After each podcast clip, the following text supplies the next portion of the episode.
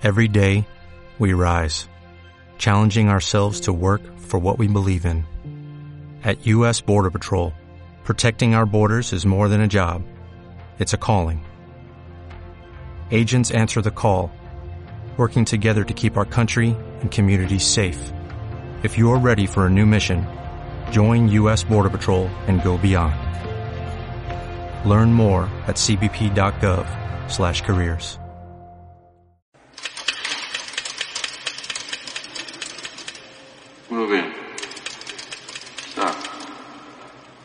Pull out track right.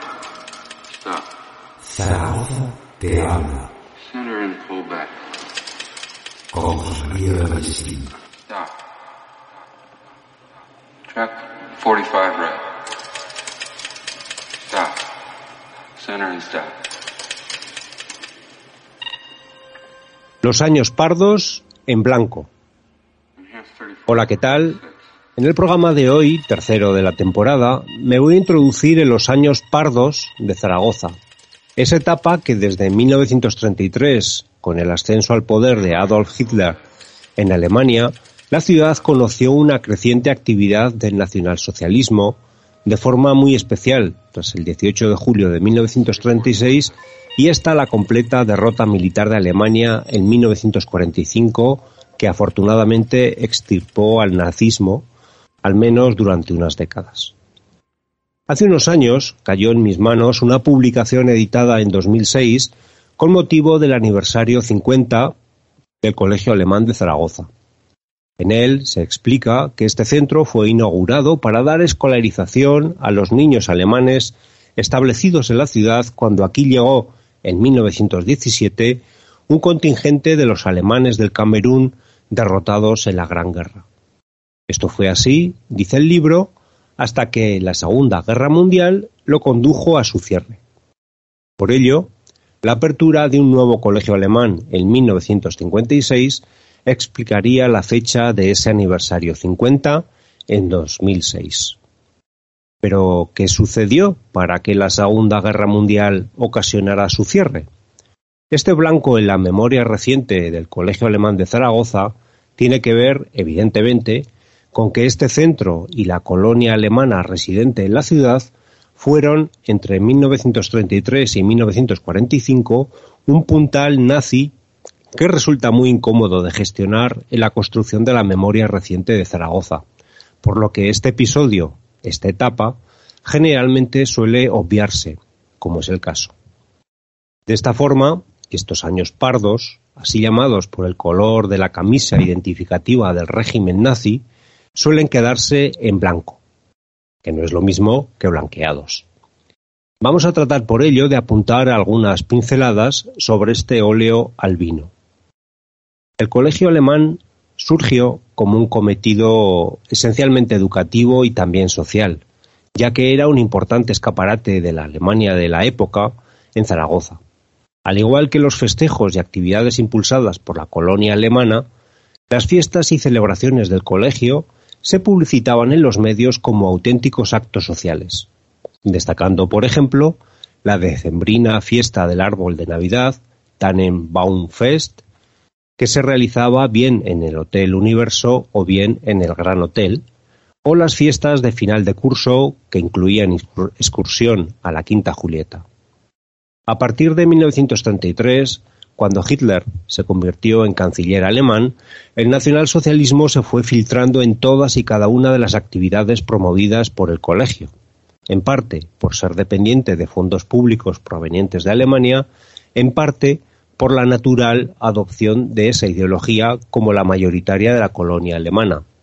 A modo de ejemplo, el director del colegio era, a la vez, jefe local del partido nazi. De esta forma, a las tradicionales celebraciones del curso académico se fueron sumando otras nuevas de carácter abiertamente ideológico, como el aniversario de la toma del poder por el partido nazi, 30 de enero, la celebración de la victoria en el plebiscito del Sarre, que en enero de 1935 devolvió este enclave a Alemania, la fiesta por el cumpleaños de Hitler, 20 de abril, la fiesta del trabajo, denominación nazi del primero de mayo, etc. La primacía de símbolos nazis que aparecen en las fotos de alguna de estas celebraciones son más que evidentes a este respecto. Y la implicación del colegio, incluyendo a los niños y niñas, algunos de ellos significados como representantes de las juventudes hitlerianas locales, era o bien directa o bien como escenario de actividades de un carácter más adulto. Tras el 18 de julio de 1936, la simbiosis de la colonia y el Colegio Alemán de Zaragoza en el esfuerzo de guerra de quienes se sublevaron contra la democracia republicana fue total. De esta forma, era habitual su participación e implicación en los actos públicos organizados de reafirmación, homenaje o exaltación del nuevo régimen impuesto en la ciudad por la fuerza de las armas. En estos actos, a la presencia alemana se sumó la italiana e incluso la portuguesa, por ser los países que más abiertamente apoyaban a la España nacionalista. Esta comunión se hizo aún más íntima tras la invasión alemana de Polonia, que en septiembre de 1939 detonó el comienzo de la Segunda Guerra Mundial, y sobre todo tras la invasión de la URSS en 1941, revestida propagandísticamente de cruzada contra el bolchevismo, convertida por el régimen en natural prolongación de la cruzada comenzada en España en 1936. Cuando los descomunales desastres militares nazis en el frente ruso revertieron la situación bélica en 1943-1944, el fanatismo del director del Colegio Alemán de Zaragoza le llevó a idear la delirante operación Tod oder Spanien, muerte o España, basada en traer a la ciudad a huérfanos alemanes del menguante Tercer Reich para educarlos en el nacionalsocialismo y posibilitar así un nuevo Cuarto Reich. Parece ser que tenían incluso preparado un hotelito del Paseo de Ruiseñores para albergar a ese colegio, aunque al final todo quedó afortunadamente en agua de borrajas. Lo que sí hicieron, y muy bien, tras la derrota alemana en mayo de 1945, fue acoger a algunos nazis a la carrera huidos de Centro Europa a los que recolocaron en algunas empresas de Zaragoza donde tenían influencia, como la Tudor y el tinte de los alemanes. No sorprende por todo esto que el colegio alemán, que nuevamente abrió sus puertas en Zaragoza en 1956, huya como gato escaldado de una etapa histórica tan catastrófica como la que protagonizaron los nazis en Alemania y que replicó su sucursal en Zaragoza entre 1933 y 1945 tras la cual el colegio desapareció por más de una década. Aunque algo podría decirse al respecto, siquiera para quien no vivió aquello pueda comprender lo sucedido.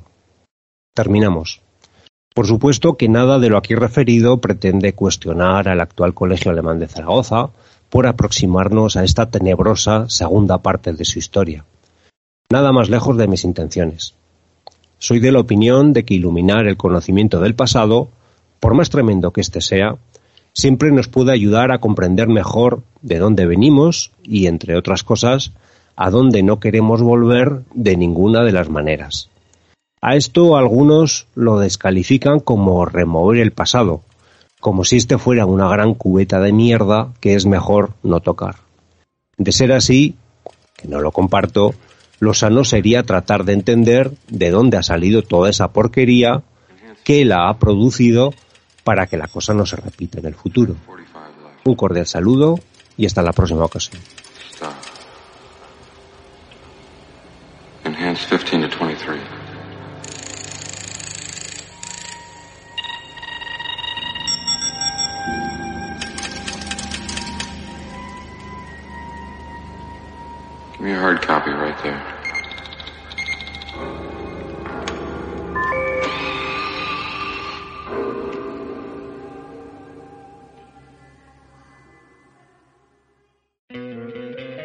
¿No te encantaría tener 100 dólares extra en tu bolsillo?